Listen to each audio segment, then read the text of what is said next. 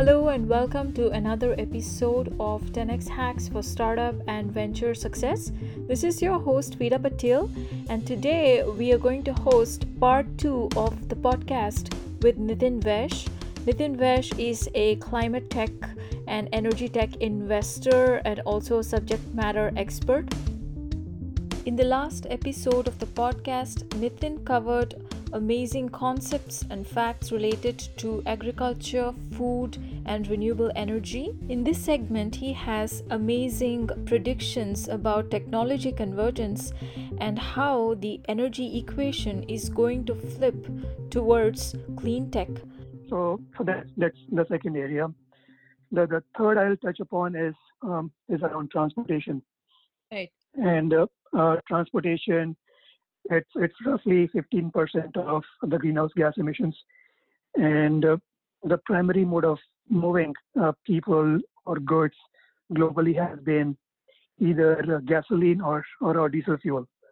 Right. Uh, but like what we have seen with solar, like what we have seen with wind, the improvement in uh, lithium and battery technologies over past uh, roughly 10 years or so have been astounding. Uh, just one data point. Uh, the cost of uh, lithium-ion battery um, battery pack in 2010 timeframe used to be around thousand dollars a kilowatt hour. Uh-huh. We we are sitting today wherein that cost is roughly 150 to 200 dollars a kilowatt hour. Oh gosh. So That's- 80 to yeah. yeah 80 to 85 percent reduction in cost and there are analysts who are talking about uh, having uh, the battery packs which are sub 100 bucks in next couple of three years. When that happens uh, the the sheer economics of just like in terms of uh, total cost of ownership of of owning a electric vehicle versus having a gasoline based based vehicle uh, will flip around. Uh, all of us uh, especially in the bay area we have seen the growth of uh, companies like Tesla. Uh, there are companies from like all the large OEMs from GM, Ford, Volkswagen, uh, who have electric vehicles on their roadmap. And in next five years, the number of models which are electric only are north of 50 uh, to be launched. Awesome. So, so when that happens, uh, the adoption of electric vehicle uh, will increase even more exponentially compared to compared to gasoline vehicles. So, which again will be a big change, big improvement for uh, for greenhouse gas mitigation scenario. you know, So uh, hopefully that gives you more color. Yeah, yeah, yeah. I have uh, a, a bunch of follow-up questions. I'll just ask them before we move on to the next uh, uh, aspect. Uh, you know, the first thing I thought about was analogically, this is like Moore's law. The microprocessor industry beat Moore's law, right? Something like that is happening in the battery technology, right? Uh, in terms of price and uh, capacity, like the uh, uh, number of uh, miles the battery will sustain and drive the vehicle, that is also increasing, right? hmm Yeah, uh, I think uh, there is that. I think uh, what, the, the law which is used more frequently uh, around batteries uh, or, or solar or, or wind is uh, similar, but uh, it is more around learning rate of these technologies, Mhm. which uh, which essentially is uh, uh, when the installed capacity of a given technology doubles, Right, what is the proportional drop in uh, in the cost? right. Uh, and and in funny enough, uh, whether you look at uh, solar or wind or or batteries, uh, that number is roughly about 25 percent. Yes. And uh, uh, I would argue that we are still in the early innings of these technologies. Uh, and as the install base uh, gets doubled every few years, uh, achieving 25% reduction in cost uh, will be is a big step change and will just open up many more opportunities around adoption and business models for uh, for making things green. Yes. And you know, uh, what I was thinking was, will there be a time where energy is free? You know, if uh, uh, it will be integrated in the fabric of society. Like, for example, if I go to Starbucks, I, I understand it's a business model. We have Wi Fi free. You know, uh, like that, will energy ever be free? like in my own home i can generate energy which i need for my home i don't have to pay bills to anyone something like that just well to- in a way that is in a way that that's happening uh, uh, if, if you look at this um, uh, both you and i are in the bay area yeah. and uh, uh, people who have solar panels installed on their households right. there are policies like net energy metering so so what right. that means is whatever extra unit of energy which gets generated from these solar panels. Right. Uh, if it's not being used at home, right. it gets fed back into the wires. Oh. And the local and the local utility, whether it's PG&E in the Bay Area or or whatever the local utility is where your listeners are, uh, they give a monetary benefit for that extra unit which got fed back into the system.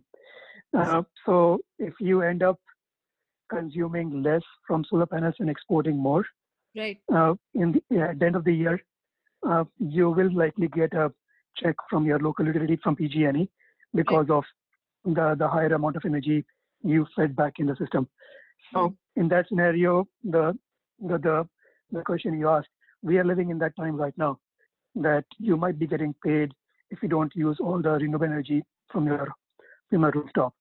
Uh, in fact, uh, uh, uh, the, the pioneer in this was Germany, mm-hmm. Uh, almost 10 years back, where the government in, introduced something known as feed-in tariff mm-hmm. to drive adoption of solar by the households.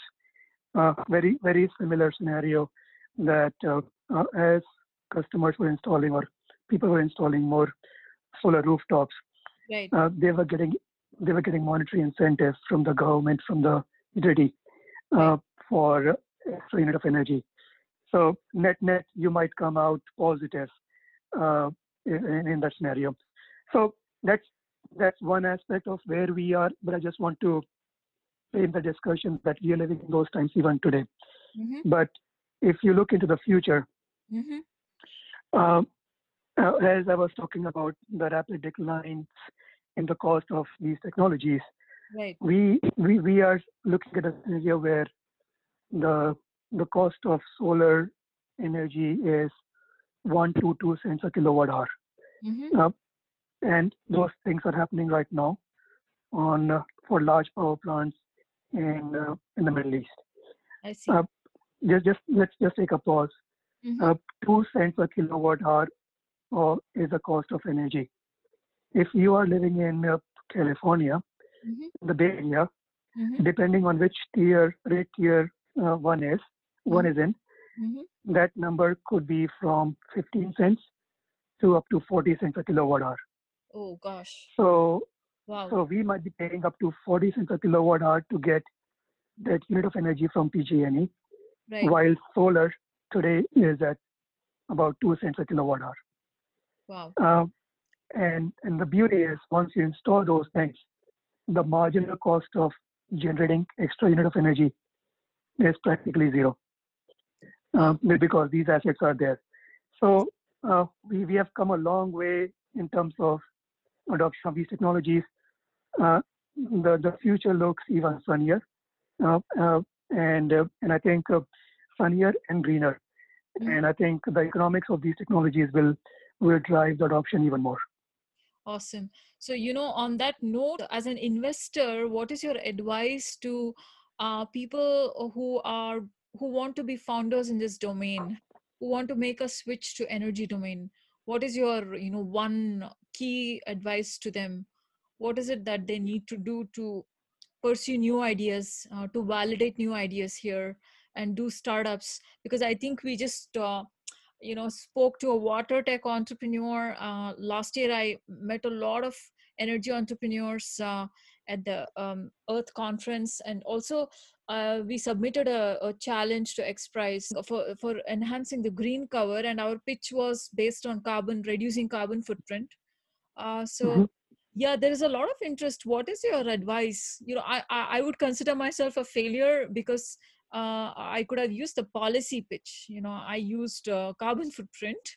Uh, th- there were other ways I could pitch. Um, or a story uh, storytelling pitch you know uh, increasing awareness by storytelling about saving green cover there were a lot of uh, uh, ways to pursue the idea so consider me as one of those entrepreneurs who did not make it what would you advise people like me want to switch to energy tech or clean tech it's it's never too late Vida. Uh, i think uh, there are plenty of opportunities for everybody no matter what where he or she is coming from right. Uh, let, let me uh, start with the big picture first. Uh, right. Talk about a few things which are happening from technology standpoint, and mm-hmm. then then try to uh, bring it home.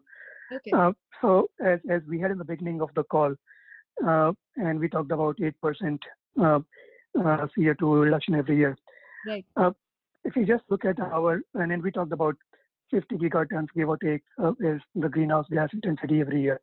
Right. If you look at our carbon budget mm-hmm. for the planet, mm-hmm. uh, based on scientific uh, uh, studies done by IPCC, IEA, uh, to have a realistic shot of staying below 2 degrees centigrade, mm-hmm. our carbon budget on the planet is about 700 gigatons.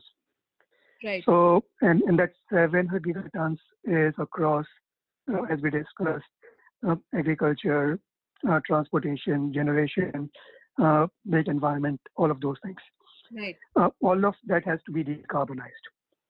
Right. And if you were to put even like a theoretical, theoretically very conservative price on carbon, right. fifty dollars per ton, which uh, which by the way the current incentive for capturing carbon uh, by policy is called uh, known as 45Q. Mm-hmm. Um, even if you put that conservative price on carbon, right. Uh, to decarbonize across the entire carbon budget, yeah. we are talking about almost 35 trillion dollars of opportunity.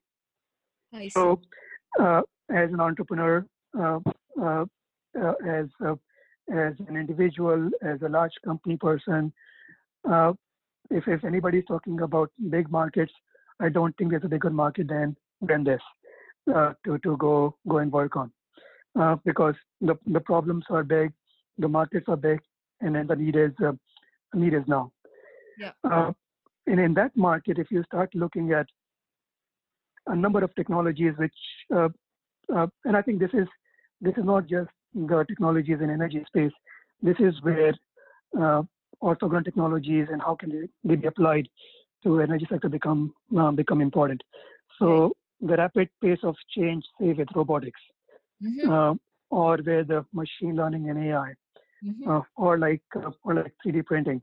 Right. Uh, so if you just look at this, uh, the, the cost of an industrial robot back in 2000 was about hundred thousand dollars. Right. Now we are to a point where that same robot can be sub ten thousand dollars. Wow. So so Mhm. once you have once you have those, and these are industrial scale robots, right. uh, and then once you have uh, have these things deployed in different architectures, things could be around picking up a produce. right. Uh, it could be around warehouse management, uh, so that uh, these solutions are much more greener compared to uh, the incumbent solution. Uh, the opportunity is ripe. Uh, many of your audience have uh, AI and ML background. Yeah. If you just look at the, the cost of uh, training uh, uh, the data set, right? Mhm. Uh, I think two or three years back, that number used to be in like hundreds of dollars to Right. train a data set. I think uh, with, with all the compute which is becoming available, which has become available, uh, the processing moving from CPU to GPU and then TPU and new architectures, Yes. the, the cost of uh, training a, a data set is uh, sub $10. And along with that, the evolution of technology from software standpoint, uh, from just basic neural nets to computer vision, now to reinforcement learning. If you start coupling in robotics with AI and ML, Yeah. what more can be done? Uh, so I'll give you a couple of examples. So there are companies who are using drones now Yeah. with very sophisticated uh, AI ML technologies to, to inspect uh, the transmission lines Right. for electric utilities. Mhm. So, so that uh, if there is a threat to fire because of uh, the, the tree encroachment, uh, there could be preventive maintenance which can be done. Right. Uh, so, uh, in in the old architecture, we would not have thought about this uh, uh, as a solution, but now because of convergence of technologies, uh, both robotics and AI can be deployed uh, to to properly manage our assets. Uh, things around biology are also intersecting quite a bit. Yes. Uh, the cost of having uh, having a genome analyzed used to be close to like 100 million bucks uh, Right. in 2000 uh, for a full human genome. Mhm. That number is down to about thousand dollars currently. Uh, Illumina announced they're going below 600 bucks with their new platform. Companies in China like BGI, they are sub hundred dollars per genome right now. Now think about this: when when uh, sequencing a genome uh, becomes so readily available, Right. the tools like CRISPR, when they become available to modify the genetic patterns for the building blocks, Right. what more can we do to build a new material Yeah. uh, and go a bio-based route versus a fossil fuel fuel-based route? Though those technologies become become available. So uh, the, the point for giving these examples is uh, the problem is huge. The technologies, uh, not just in energy space, but also in in the nearby spaces, have been moving rapidly. Uh, if I'm an entrepreneur, I think uh, I would I would take a holistic view, uh, see where my core competency, my technology, my interest overlaps, and if I were to build something in that space, how can I make a dent this climate problem? So I think that the the future is bright. Uh, I'm calling for all the entrepreneurs, all the smart people, uh, to be part of the solution versus sitting on the sideline. Awesome. Uh, what a fantastic and inspiring uh, note to uh, wrap up this uh, podcast on. Uh, thank you, Nitin, for the most amazing, insightful, and uh, I would say very perceptive podcast. You're not just a person who delivers insights, but you have a whole bunch of data to substantiate your beliefs and your your insights so i just wanted to let you know that when i go to pitch events where i'm judging youngsters more than 60% of them are interested in saving the planet. You- awesome. yes i'm so thrilled to see that. It's just uh, we were so different. We were very crazy about technology. These people are more about saving the planet. So with visionaries and leaders like you uh, i think uh, this will become a reality soon. Thank you so much for your precious time and uh, um, i'm most obliged. This, this was so much fun, Vida. Thank you for the for the invitation, and um, I'm looking forward to if if a soul or two uh, gets sparked because of this, and uh, they they become part of the solution. Uh, I think this time is well spent. So so thank you so much, and uh, good luck with everything. thank you thank you Thank you for listening to the podcast 10x Hacks for Startup and Venture Success. This is your host, Vida Patel. I'm bringing you interviews of investors and founders from Silicon Valley and across the globe. This podcast takes a lot of time and effort, so please support this by uh, liking and sharing this post and signing up to, and subscribing to my podcast and my LinkedIn page on 10x Hacks. Thank you very much.